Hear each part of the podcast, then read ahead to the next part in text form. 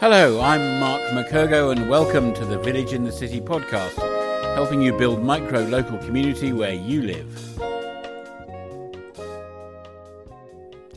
Hello, and welcome to this fifth Village in the City podcast. On this occasion, I'm talking to the Reverend Nick Bowery, and we're talking about how to engage with churches and other establishments that you might find within your neighbourhood or village in the city area. Nick's a very interesting guy. He's the rector of St James the Less in Penicuik, which is a town outside Edinburgh here in Scotland, where I am. He had a successful career and then felt later in life the call to the church, and he's been a vicar for about five years.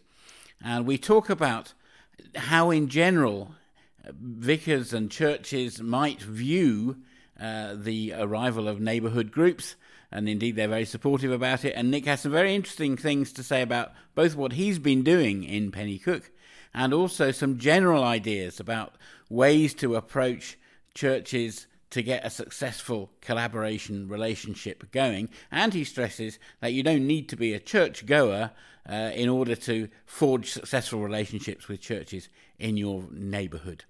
Nick started our conversation by talking about Penicuik, where he's based. Penicuik is a town uh, about 10 miles south of Edinburgh. Historically, it was a town that had three large paper mills powered by the local North Esk River and a coal mine in the town. Now, the last of the paper mills closed in the 60s. Um, coal mine went in the late 70s, early 80s. And it was quite a depressed place. When I first drove through here in about 1980, it was a pretty depressing place. Now it's uh, Midlothian, the local authority area, is the fastest growing in terms of population in Scotland um, because people want to live in here because it's cheaper than living in Edinburgh. It's just become a dormitory town. Centre of the town has been looks a bit depressed still. Like many places, retail park on the north side, in between here and Edinburgh, drew most of the, the people away from it. Mm-hmm. So there's a lot of work on trying to regenerate the town centre. Excellent, excellent. And we're going to come to that in a minute. Yeah. Um, now, Village and the City emerged out of COVID and my experiences of the COVID lockdown here. What, what was the COVID lockdown like for you, and what did you see emerging where you okay. are? Yeah, what we saw in Penicuik was the largest number of volunteers in Midlothian uh, applying to help their neighbours. Over 300 people came forward uh, to help deliver prescriptions, take food, you know, do shopping for people, and various things like that. And that sort of organically happened and two groups formed. And luckily, neither of the groups had big egos, and they both joined together to create Penicuik ambassadors. We also let them use our church hall, and people donated toys, books, games, computer games, all sorts of things. And then there was about, at its height, over 200 deliveries a week from our hall to people's houses, of various things for kids to play with, books to read, and so on and so forth uh, with a really good system of quarantining the stuff when it came back so it wouldn't go into circulation and all the rest of it. And that was a really wonderful, just organic sort of um, caring for our neighbours. And then there was another group called Helping Hands, which started by a young kid who was about 14 that was a bit annoyed at how scruffy the streets were getting.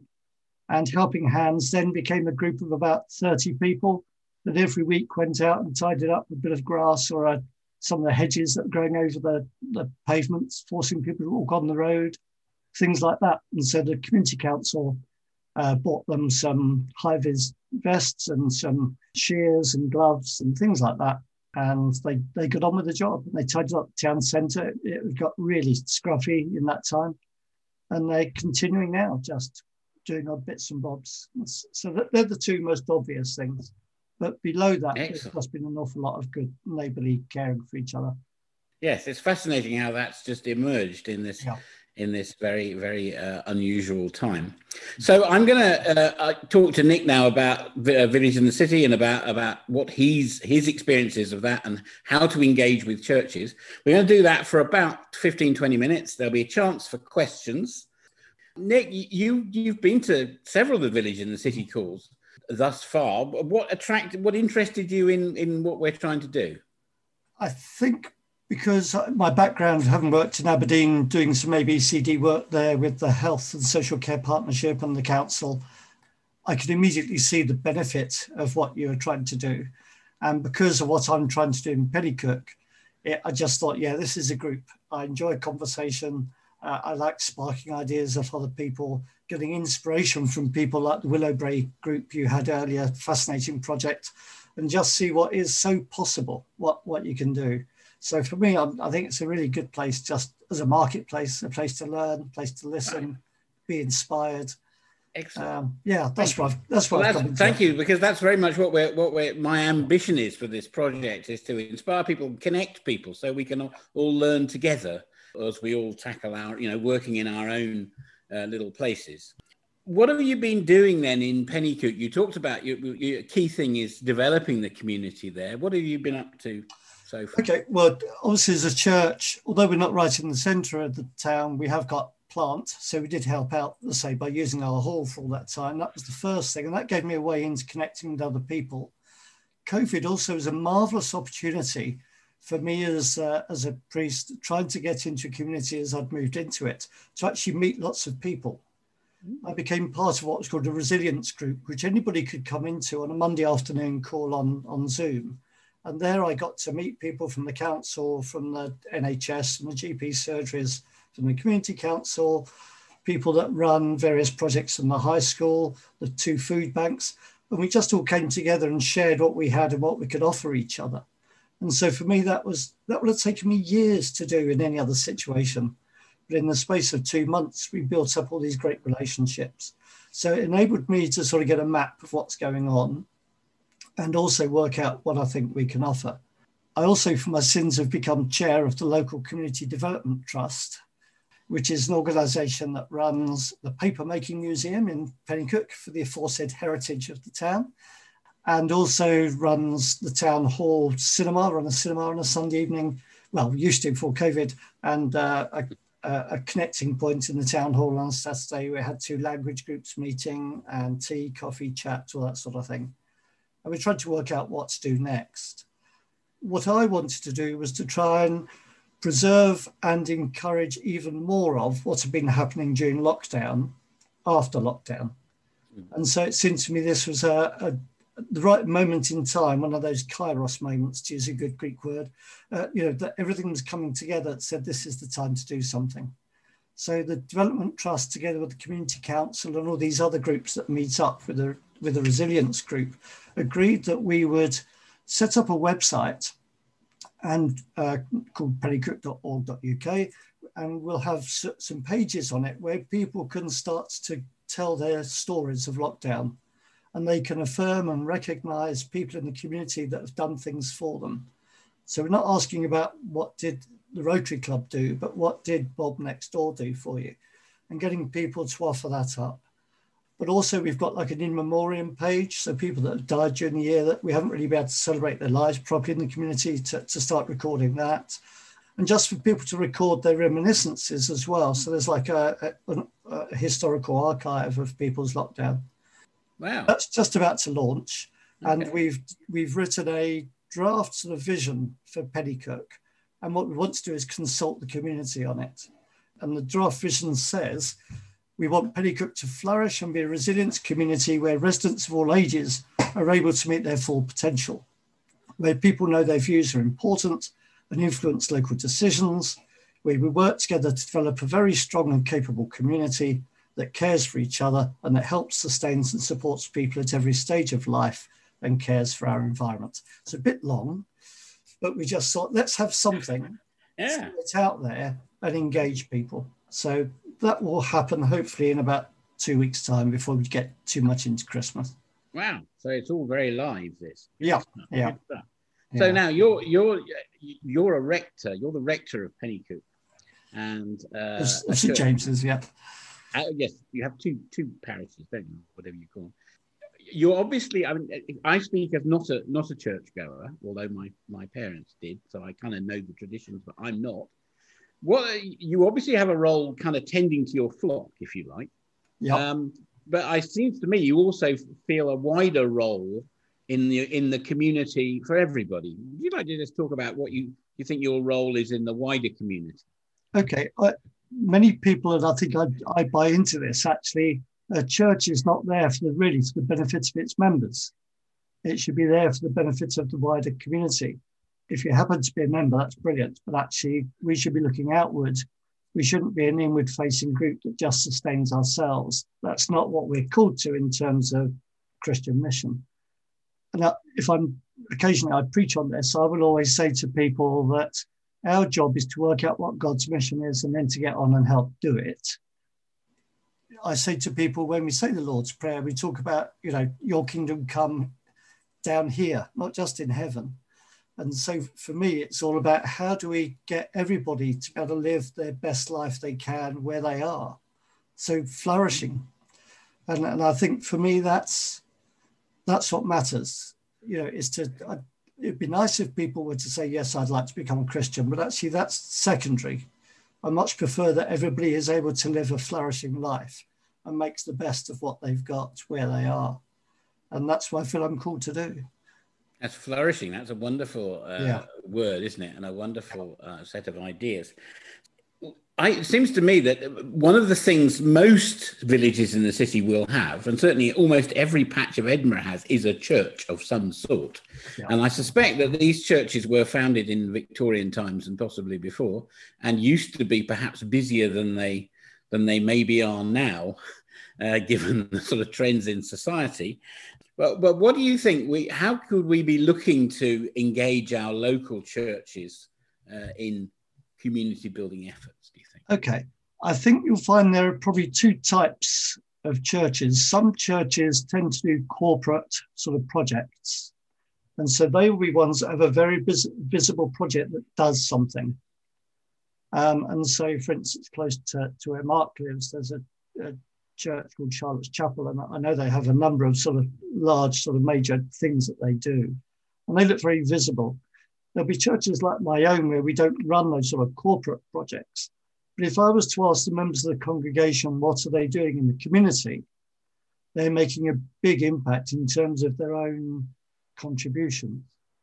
And so I think just by looking at a church website and things, don't always assume that if it doesn't look like nothing's happening, then nothing is happening. I think my second point is that most of us want to get engaged with our communities. Uh, and so, actually, to have people coming to us and saying we'd like to get involved and see what's going on, most people would be really relieved, because most of the time it's us having to go out and search for partners in crime, you know, to search for people that want to do the same sort of things as we do. And as far as I'm concerned, you don't have to be a card carrying member to do them because we're both trying to achieve the same thing, which is say, flourishing of every citizen mm. in, in, where you live. So I think as long as people align to that, then it'll be wonderful. You know? Yes. Wow, that's really interesting. So you you would welcome somebody knocking on the door and saying, "I'm trying to improve our community here, and yeah. we've got some things that we wondered if we'd like to join in with." Yeah, that's that's a that's a that's a good thing. Yeah, very good. Yeah. Yes. Okay. Well, that, that's tremendous. So, so what what might help? Suppose a village builder was to come and knock on the door. What might help them get a positive response? Do you think? What what sorts of things, you know, would would help uh, to engage someone like you? Yeah. Okay. I think most projects that are looking to support people in their lives, you know, coming back to you know, some of the biblical stuff that, that a priest might quote back would be, you know, uh, clothing the naked, feeding the starving, giving water to the thirsty, uh, befriending the prisoner. You know, you can turn those into things within your community. So if people come and say, I'm concerned about, at the minute we're doing a project with refugees, people that are the new Scots that, have settled into the area to see what we can do to help them. Also, we support some local food, food banks. Um, there's a whole range of things happening. I think if you come to someone to a priest with one of those concerns, then hopefully you should get a fairly good response. Now, some churches will say, This is our project, this is what we're doing, and you may not fit in with it. I don't know. Depends on the resources they have and how they're working.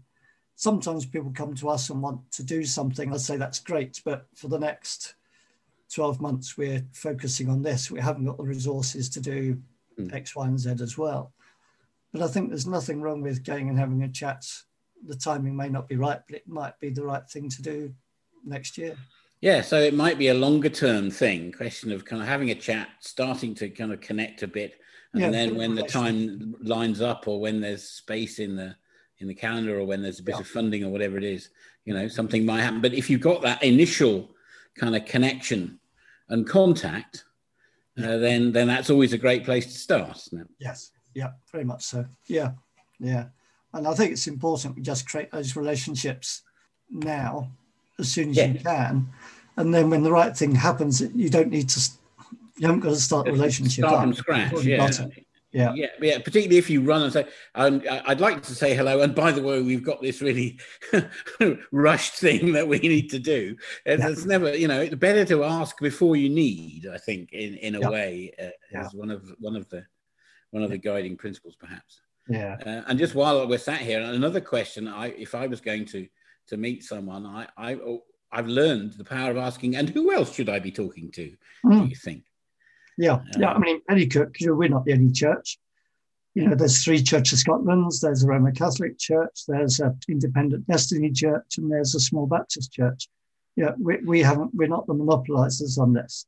And actually, the church ministers here all work together ecumenically really well. So quite often, if someone comes to us with something it's not a single church solution. The, the ministers get together and work out how to respond to it. Mm. Excellent. Okay, so that's that, that's some really good, uh, powerful tips and ideas there. Thanks.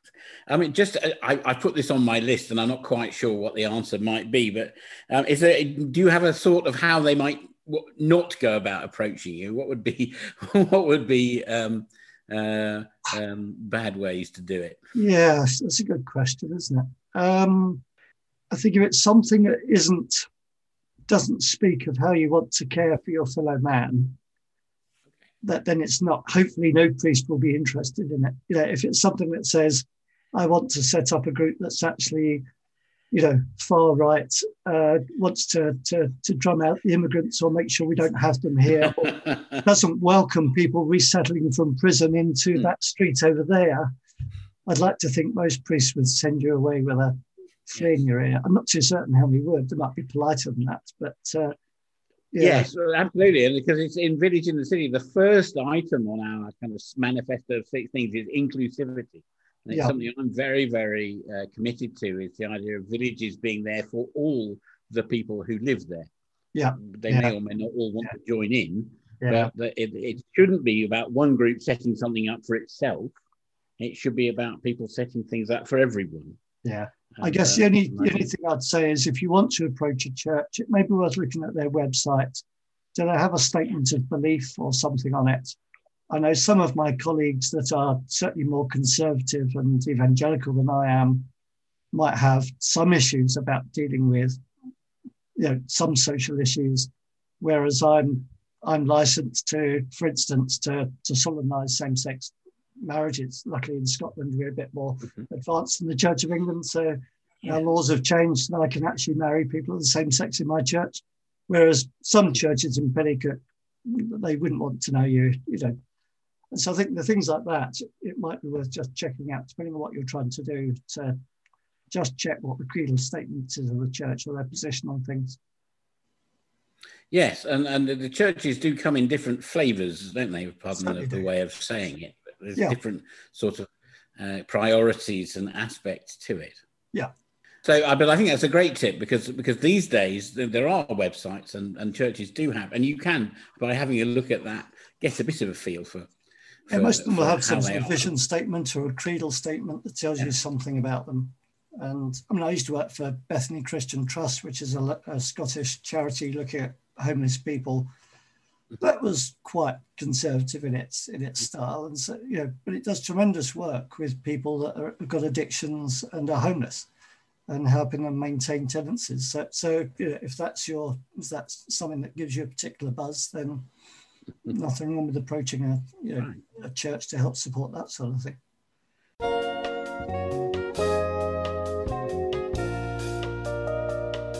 We moved on to taking questions.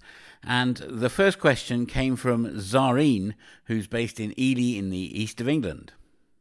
Just, just some insider tips, really, I suppose, because, uh, and I speak for the Church of England, and I don't really know the differences the organization of these large institutions is pretty opaque.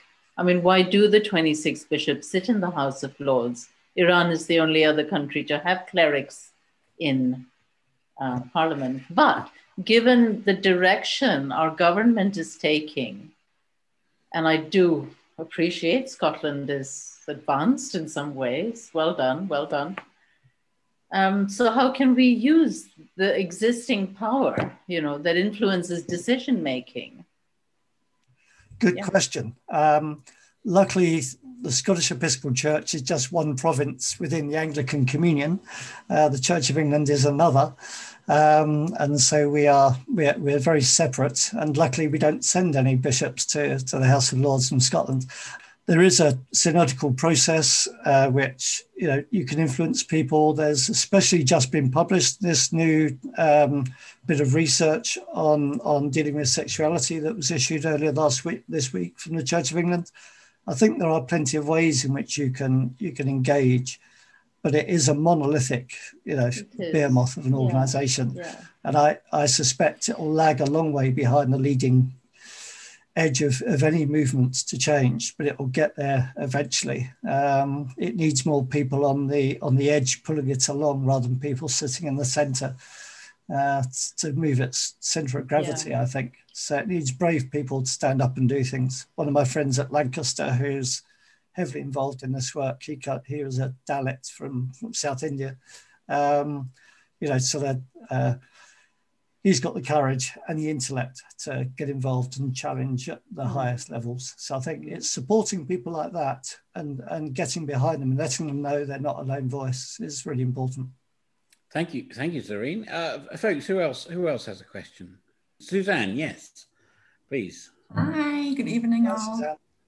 Nick, I was wondering, you mentioned you were working on creating a vision. Well, you have created a vision and you will be consulting on that soon with your local community.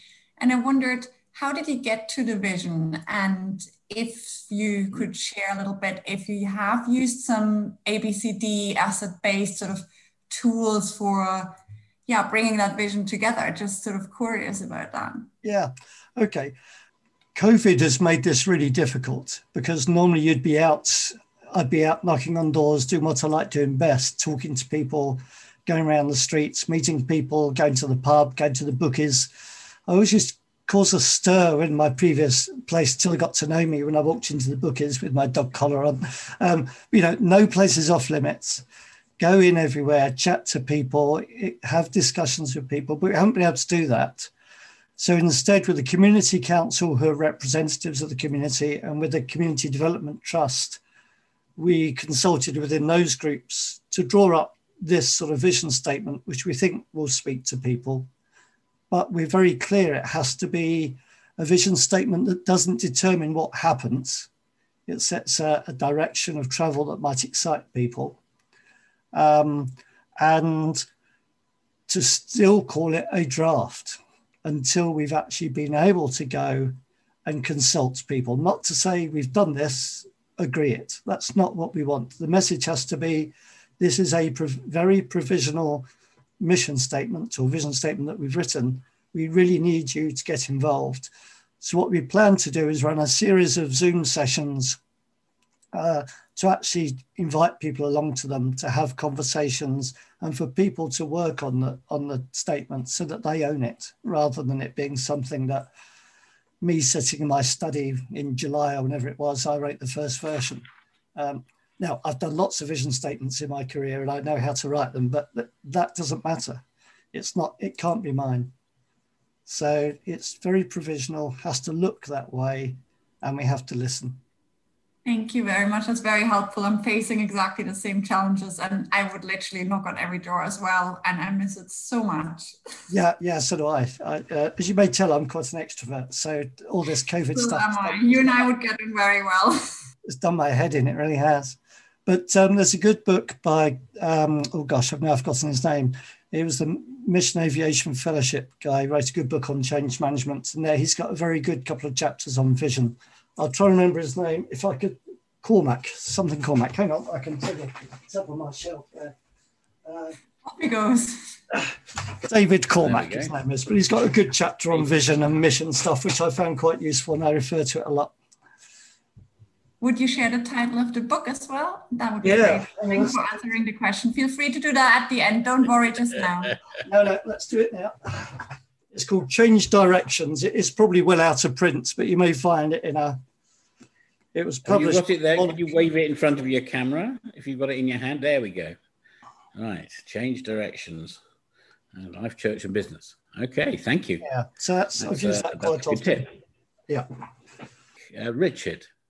I, I, was just going to ask and comment on the issue of um, inclusivity and taking political stands that um, at the TEDx that's coming up on the 26th, which Mark is speaking at, one of our other speakers, a brilliant guy called Jack Woodhams, who's set up a thing called Yorkie Dads, which is bringing men together, sort of fighting, uh, being vulnerable, admitting their problems, talking about their struggles with parenting and sort of against toxic masculinity and so on. It's a really great product project. One of the things he said was that, you know, if two men are struggling with how to raise their teenage daughters, they and they discover they've got that in common. It can bridge gaps, uh, uh, issues of politics, like you know that one might be a pro-Brexit, one might be anti-Brexit, but and they might ideologically hate each other if they didn't hadn't met each other, but because of the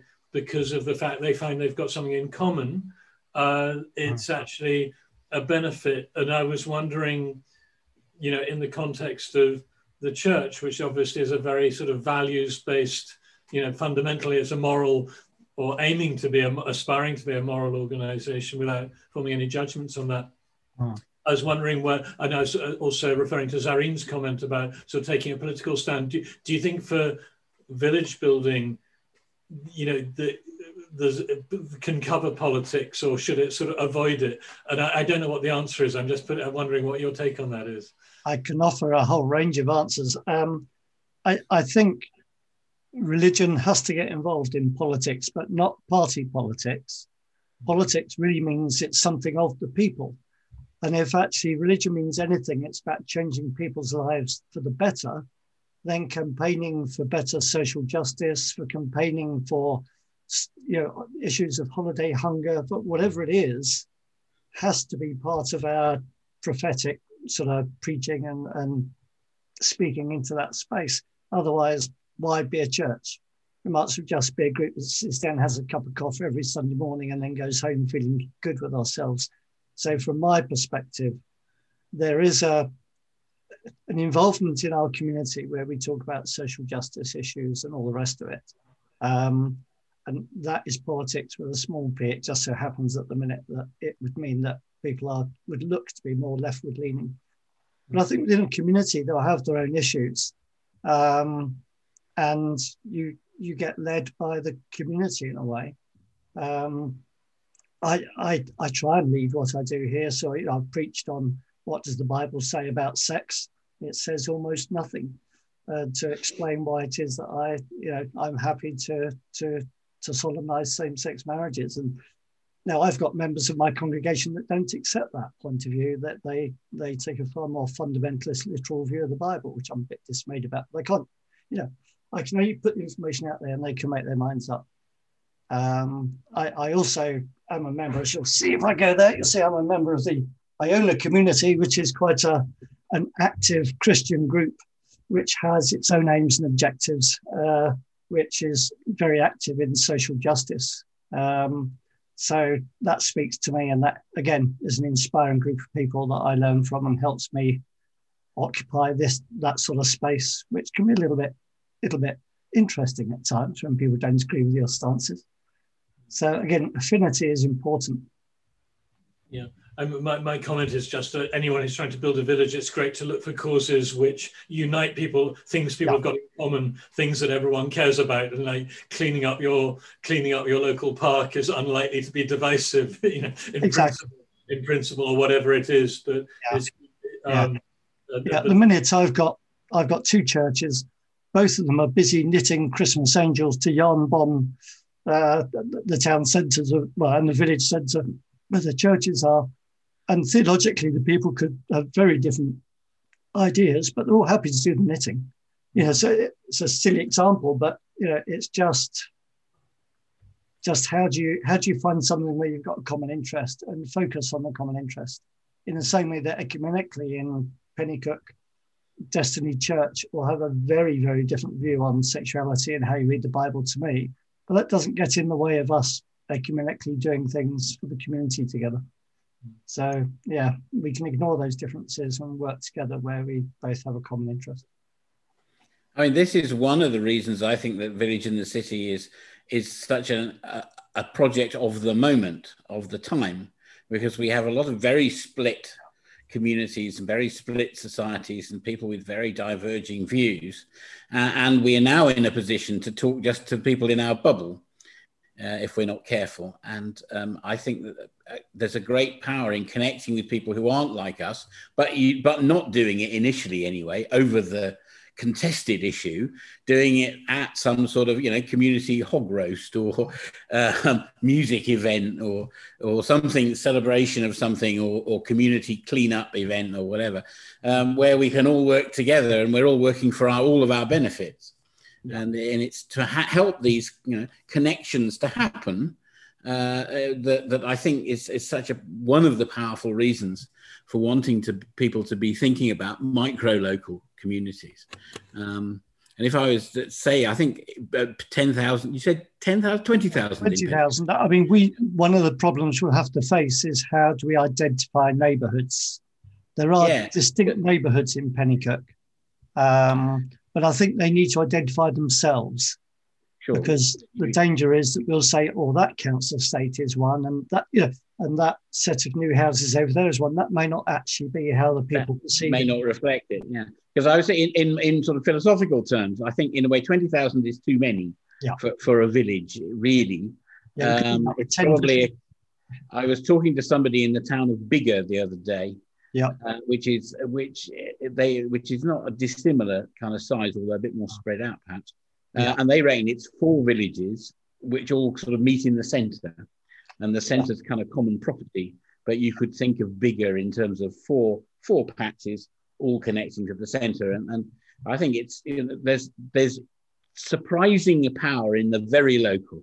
That's yeah. one of the things I'm very keen to get people thinking about as we as we go forward with all this.